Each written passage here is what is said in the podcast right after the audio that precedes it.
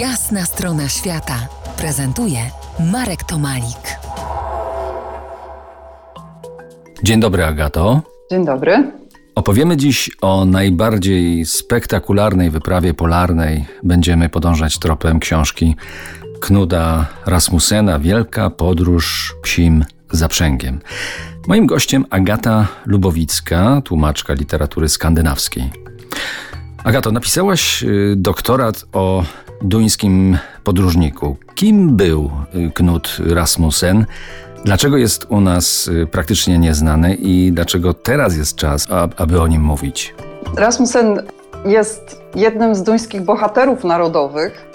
Takim może bohaterem bardziej pozytywnym jest, w sensie nie uczestniczył w żadnych wojnach, ale odbywał podróże, ale właściwie nie tylko o podróże tutaj chodzi, bo Rasmussen był przede wszystkim uważany za pośrednika między dwiema kulturami, y, kulturą duńską i kulturą grenlandzką. On znał te kultury obie od wewnątrz i jak nikt inny potrafił rozmawiać z reprezentantami tych obydwu kultur, czy poruszać się w nich bardzo swobodnie.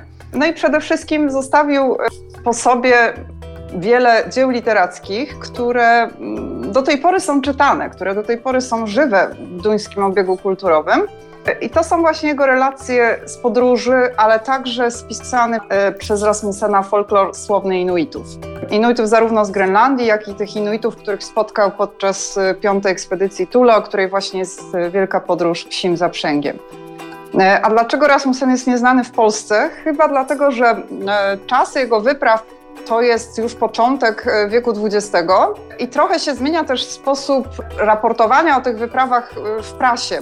Jego, y, czyli Knuda, Knuda Rasmussena, osiągnięcia podróżnicze są imponujące. Przewędrował saniami w psich zaprzęgach 32 tysiące kilometrów, pół okręgu ziemskiego, od Grenlandii po Syberię i od Grenlandii po Alaskę. To jest y, Duńczyk, który znał język grenlandzki.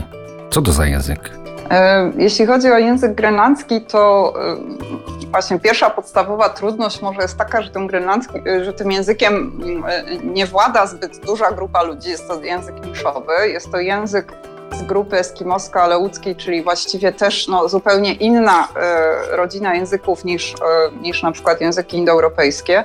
I e, no, Europejczykowi sprawia pewne problemy nauczenie się tego języka, to chociaż oczywiście nie jest to niemożliwe, można też studiować język grenlandzki, chociażby w Kopenhadze.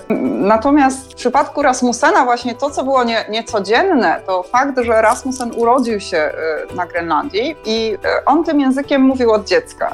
Będąc niemal jednym z nich, y, był jednym z Inuitów, tak można powiedzieć, nazwał ich, y, Inuitów, najdziwniejszym ludem na świecie.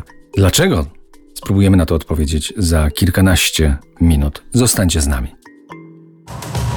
To jest jasna strona świata w RMS Classic.